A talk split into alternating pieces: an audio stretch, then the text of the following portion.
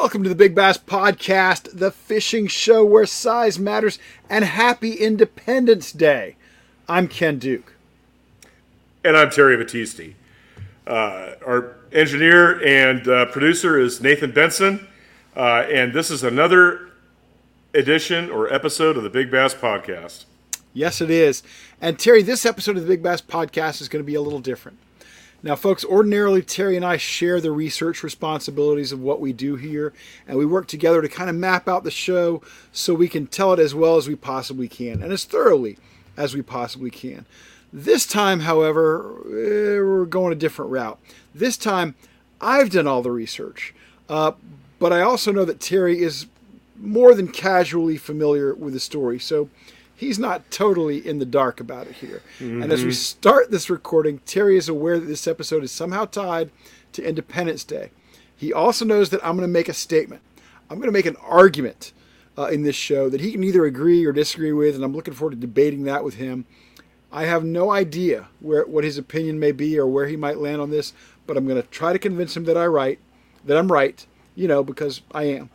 Uh, let's get started, Doctor. Yeah, yeah. So let me let me paint my side of the, the picture here. Ken did not tell me about this uh, setup or layout or theme until maybe an hour ago. Oh come on, hour and a half. an hour and a half. Okay, maybe an hour and a half ago. And all he would say was Independence Day. And I've had too much to do between then and now in order to even consider looking up what fish or fishes were caught on Independence Day that would be of interest to the Big Bass podcast viewer or listener. No worries. You're going to be just fine.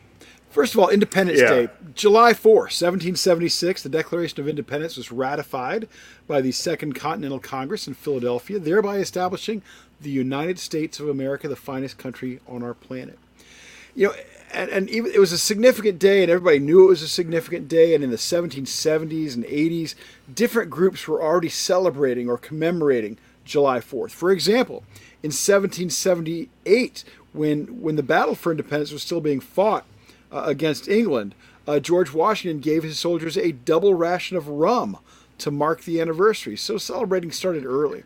Uh, in 1870, uh, the federal government made Independence Day an unpaid holiday for federal work for federal workers. In 1938, it became a paid federal holiday. And if you're like, unless you're working in retail or maybe the food service industry, there's a good chance you're getting Independence Day off from work now. But I don't want to talk about 1776 or, or 1938. I want to focus on 1855. And that's a big clue to Dr. Battisti. I expect he has a pretty fair idea of where I'm going right now. But I want to talk about 1855, and I want to tell a little of the story of James Alexander. Finish it up for us, Doctor. Uh, Henshall? Very good. Henshall. James Alexander Henshall. Now, Henshall, as I expect, everybody who's watching the Big Bass podcast, listening to the Big Bass podcast, you folks know. Uh, this is a history show to a great degree. And uh, James Alexander Henshall is a incredibly significant personality in the history of bass fishing. Henshall the, he is the significantly sig- significant. Excuse me. Let's go there. Signif- yeah, absolutely. He, he, he, he's the guy. I mean, he's he's the guy. If it wasn't for Henshall, I I don't know. I mean, we may have gotten to where we're at today, uh, but it may have been a little bit longer. So Henshall was born on Leap Day, February 29th in 1836. Where, Dr. Battisti? Oh, geez, Ohio. no, he was no, born, it was, he was, he was yeah, he was born in New York, I believe. He was born in Baltimore. Oh, Baltimore, Maryland. Okay. As a young man, he fell in love. I'm sorry, fishing. I failed that. that's okay. That's okay. I, I, think that's a tough one. That's why I asked it, hoping you'd get it wrong. Uh, to make throw me under the bus. So, as a young guy, he fell in love with fishing, uh, particularly fishing for brook trout. In fact, Henshall once wrote, Surely there is no lovelier fish than the brook trout. When Henshall was 16 years old, he finished high school, and his family moved to Cincinnati, Ohio, in an effort to improve his mother's health. But rather than go straight from high school into uh, into further education, where he planned to become a physician, physician, Terry knows this stuff backwards and forwards, but I am surprised. Except for where he, I, I couldn't pull it out of my sphincter where he actually, you know, was born. So instead of going straight from high school into medical school, Henshall decided he wanted to experience more of life. So he went to work as a proofreader in a printing house and did that for a couple of years. Then he went to work in a counting house, like a, a you know, where the bookkeeping kind of thing for a large mercantile firm back in Baltimore, where he was from. In 1855, when he was 19 years old, Henshall decided it was time to get back to his education and to the study of medicine.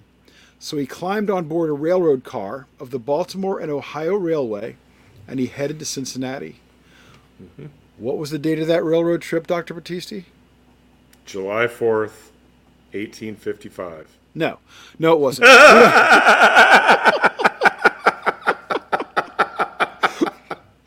don't know the date of that railroad trip. Doesn't matter. It was. It was in the, it was in the first first half. Of How'd you like that, Ken? I'm just I'm just enjoying you flail, watching you flail.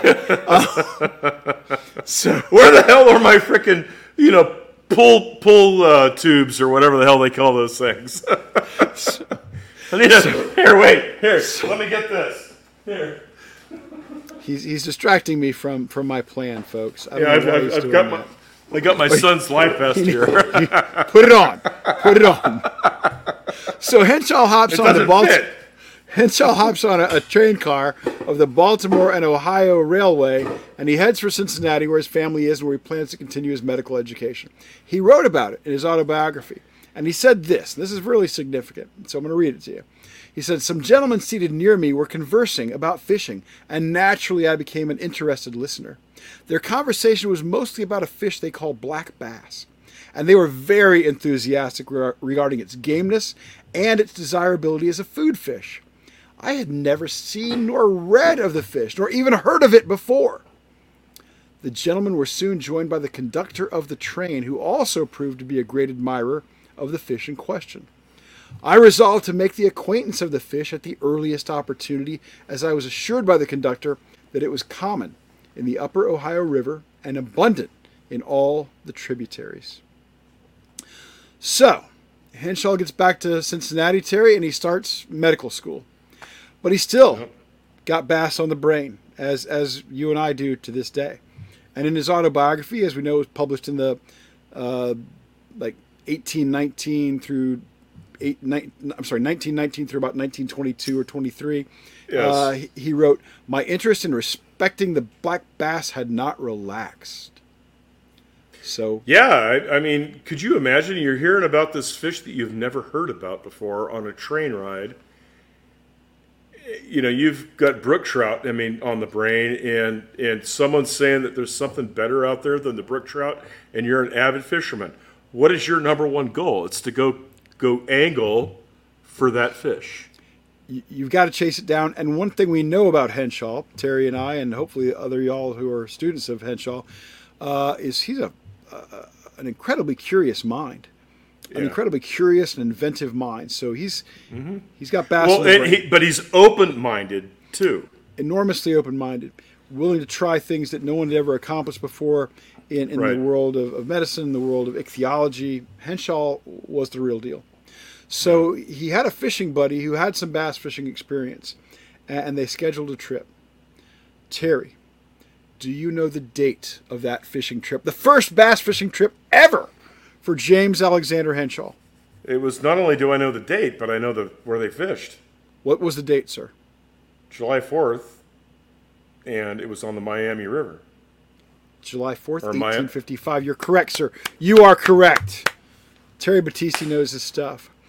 He wrote about that trip in his autobiography, mm-hmm. serialized by Forest and Stream magazine many years yep. later. Um, and, and here's what he wrote. He said, On the 4th of July, 1855, we took the train for the little town of Morrow on the Little Miami River, some 30 miles from Cincinnati. When they got there, they, they first caught some minnows to use for bait. And Henshall watched his buddy so he could learn the proper fishing technique for these black bass. Pretty That soon, he probably 10 years later corrected. no doubt, no doubt about that. Uh, uh, pretty soon, his friend got hooked up on one, and here's what he said about that. The bait had scarcely time to sink ere it was seized, and the float disappeared from view as the line went racing through the water, cutting erratic angles and curves in a way I had never seen before. Out leaped a wriggling form of a greenish bronze with wide open mouth, red and cavernous, that seemed to hurl a defiant challenge as with a graceful curve it appeared beneath the surface. My eyes seemed bulging out of my head as I tried to follow him in his eccentric courses as the line went hissing through the water. Now here, now there, with an audible swish as he rushed toward the rocks, then toward a patch of weeds. Finally, he lowered his crest and turned up his armored side to the summer sun in sheer desperation. And as he was being slowly reeled in, he seemed to exhibit his defiance and to protest against his undue defeat by slapping his broad tail on the shimmering surface. now write that into today's emojis and acronyms.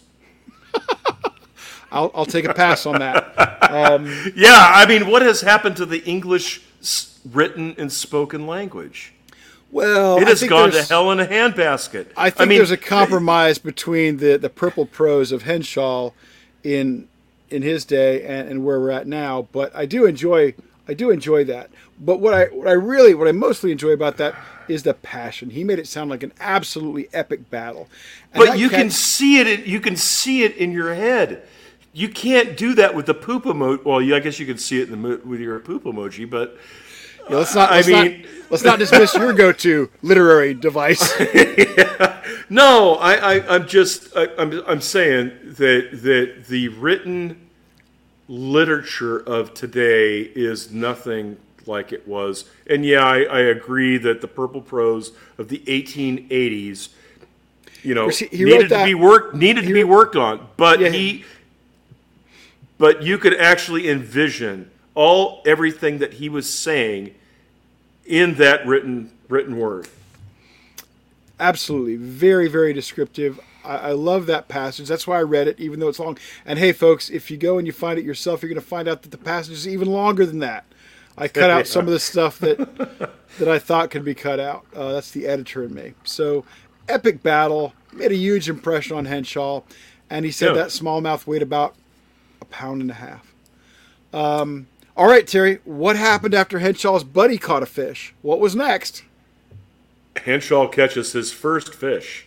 No, his buddy caught another one. Well, y- y- you said after. You didn't point. say when after. Well, well. well. so he, he, he stays on he stays in the bank. He stays watching his buddy. His buddy catches another fish about the same size. But then he says, "Okay, I've got it. I now have the tools I need to, to get in here and, and catch one of these things." So he leapfrogs his buddy up the stream, and he and uh, and he catches his Wise man. bass. Yes, yes. And and here's his description. Uh, I'm gonna I'm gonna keep it as short as I reasonably can, but I wanna I wanna give everybody a, a flavor for for Henshall's uh, prose here. I cast toward the flat rock, and when the minnow floated toward the end of its tether, I began reeling as rapidly as I could when the bass made a vicious lunge and seized the bait. Then followed a battle that I will never forget. So vividly was it impressed on my senses. The bass lunged toward his rock, but I checked him when within a foot of it, whereupon he bounded into the air twice in quick succession, then headed for the flat rock in midstream, giving a series of short, savage jerks on the line. This was a new experience for me. I then discovered that I had a fish to deal with that was capable of no end of original and effective fighting maneuvers that kept me guessing as to what he would do next. His frantic leaps and violent shaking and whirling of his strong body in midair with wide open mouth and the rotary play of his powerful tail were characteristic, unique, and unequaled. Henshall caught that fish. It was a smallmouth, and it was his very first black bass. It changed the world.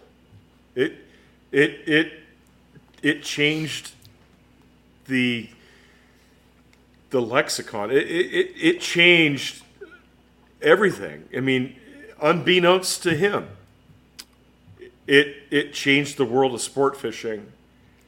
And I will say sport fishing which encompasses the saltwater and the freshwater.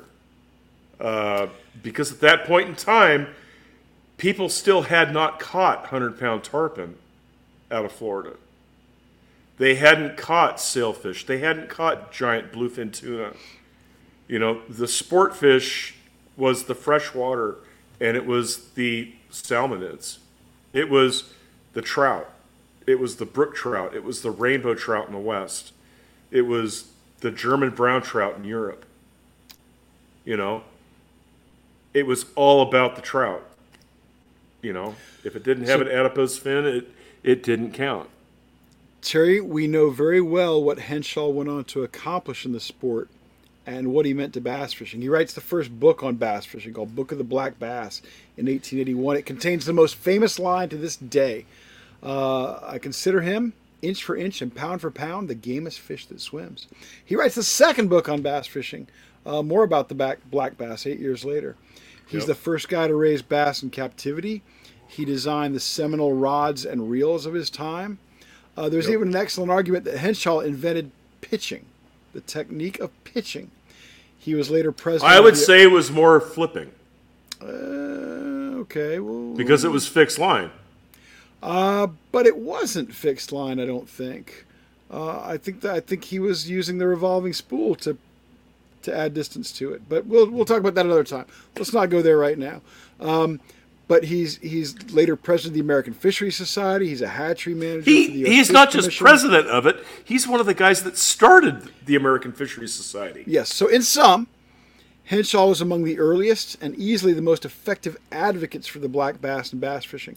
Before Henshall, bass fishing and bass anglers were mostly treated very badly in the press and in the opinions of the angling public.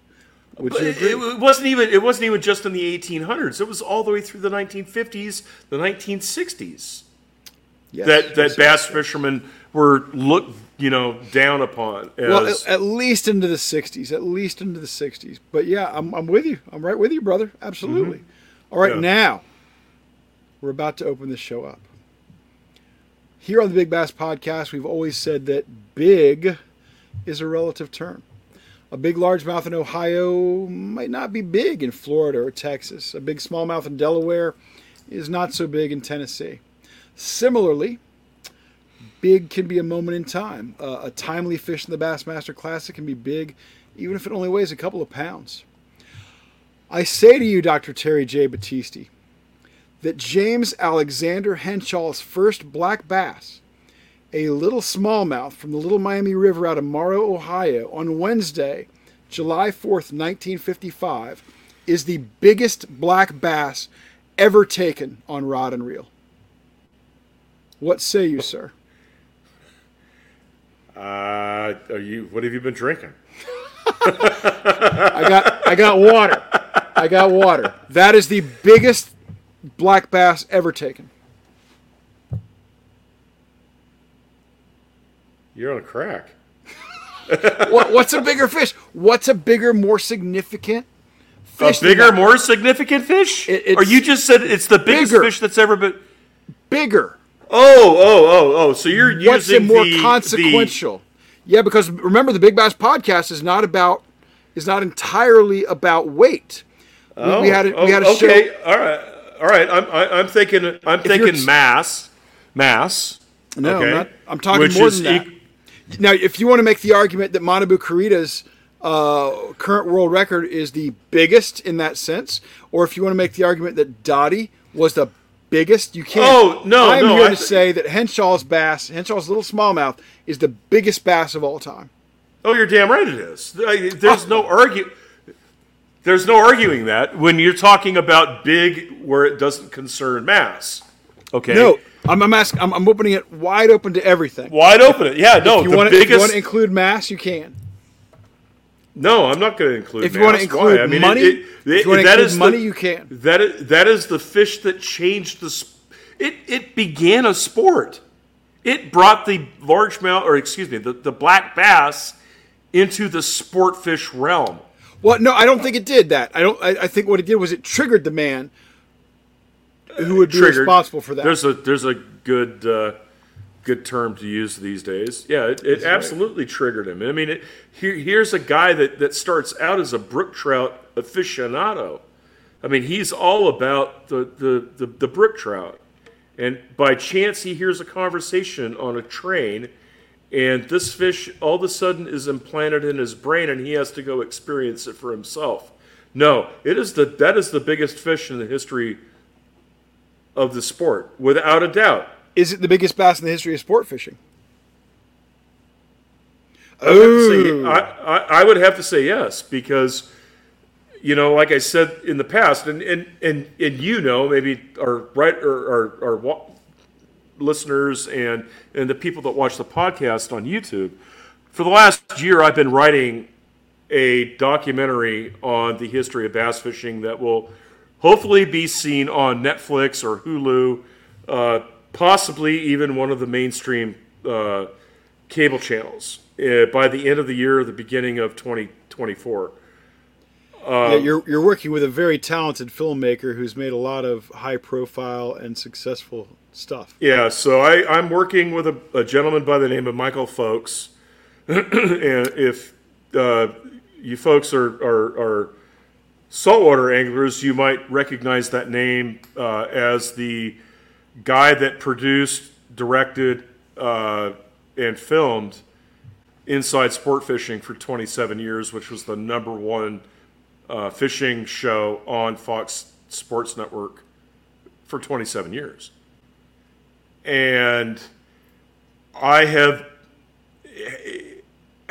I haven't played a part in the development of the saltwater chapters of that documentary, but I have watched every second of, of recording of, of the saltwater sp- portions. And the saltwater part of sport fishing did not come into play until, uh, until the, the, the turn of the 19th century into the 20th century.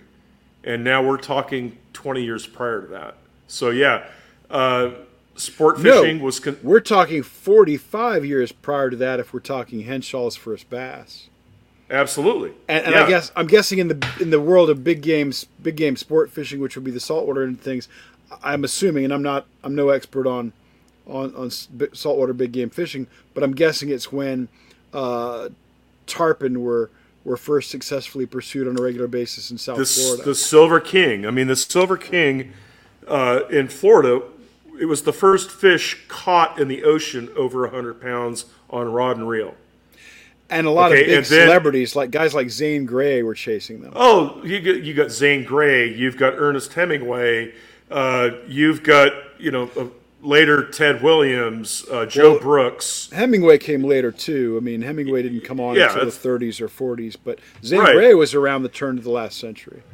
Exactly, and, and then you've got Zane Grey going out to California and catching broadbill in the in the in the teens and the twenties, uh, big tuna off of Catalina. I mean, so you have the Florida folks starting saltwater sport fishing in the 1910s, 1920s, uh, and and then they're going out to to California, where the Avalon Tuna Club started. It's the oldest big game fishing club in the world, the Avalon Catalina Tuna Club. Yeah, it started. Zane Grey was one of the founders, and they're still he was exactly uh, enormously prestigious and an important club out there. Exactly, because in order to become a member of the Catalina of the Avalon Tuna Club, you have to catch a broadbill, a tuna. I think it's either a broadbill or a tuna on period early 20th century tackle, which means linen line and a rod and a reel that they would have used back in the 1910s. That's yeah. how you get your pin to become a club member. Now that's hardcore. But we're hardcore. talking 50, 60 years prior to this, we have Alex James Alexander Henshall bringing the bass to the forefront of sport fishing and actually not just claiming that it's going to become America's number one sport fish. Ah, yes. But how it becomes America's number one sport fish with the decline of rivers and the decline of the trout. The building uh, of dams. The building of dams. You know, we may hate progress, but this is what's going to happen. Yeah, Henshall. I mean- Henshall can see in the future. And, and it can, I mean, you're in this movie, and you say that James A. Henshall is the Nostradamus of uh, um, people. Well, I'm telling you, I think When I- Brad when I was- is- I think you told me Brad Pitt would be my or somebody's or that. Yeah, Jason Brad Pitt Momoa. is- Brad- yeah, Jason Brad- Momoa is my body double, so that's good. Okay. Yeah. No. When I was asked to do the writing for this documentary, there was one person that I knew that I wanted to interview. Uh, well, there was two. There was Bill Dance, and there was Ken Duke. And Uh, but uh, when you're doing a history documentary, if you don't have Ken Duke on your, you know, in your top two, you're an idiot. That's wildly And- flattering, and, and the, the the situation is you should have had the camera on you, but um, but anyway, I, I, I'm Anyway, excited. yeah. I- I'm thrilled that you agree with me that Henshall's first bass, a smallmouth, uh, in 1855 on That weighed a pound and a half. that That weighed maybe a, buck and a half. half, is the biggest bass in the history of bass fishing, and maybe the biggest fish in the history of sport fishing. Absolutely, I can't disagree with any of that. Especially after the, the last year of my life that I've spent researching all of this, from coast to coast, uh, saltwater to freshwater. Um, in fact, I've changed Michael's opinion of bass fishing in that time.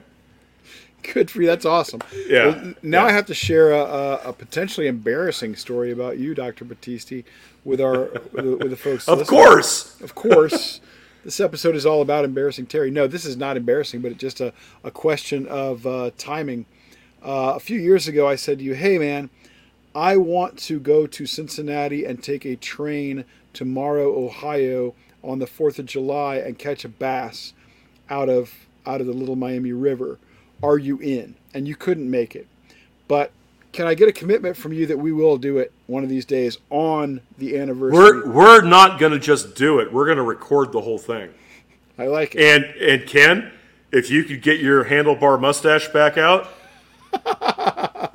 and your fishing regalia, uh, I think that that would be a. I will stand behind the camera. Maybe we can get Nathan to come.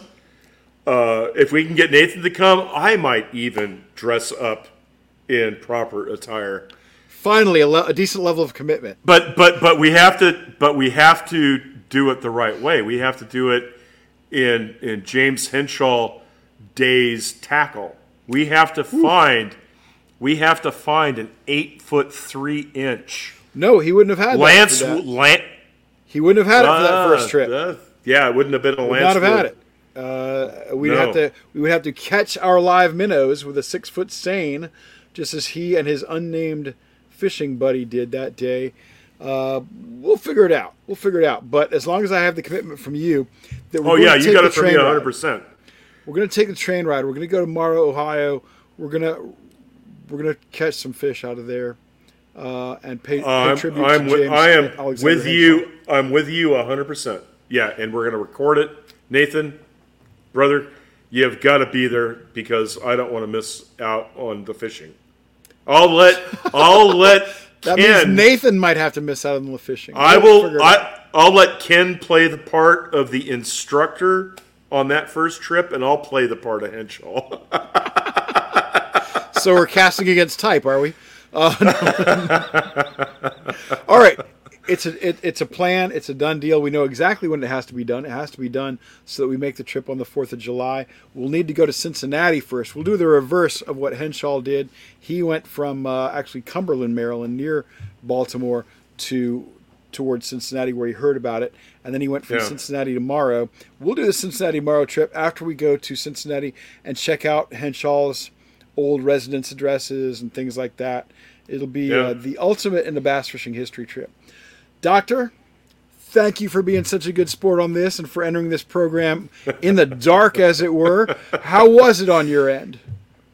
Uh, it was better than I envisioned. I envisioned getting my my butt stamped and slapped, and you know some obscure freaking fish that you know that I wouldn't have known about. But yeah, no, you, you, were on this top was uh, this was a good time. And so would you say gonna, it was in? I'm, I'm going to return the favor.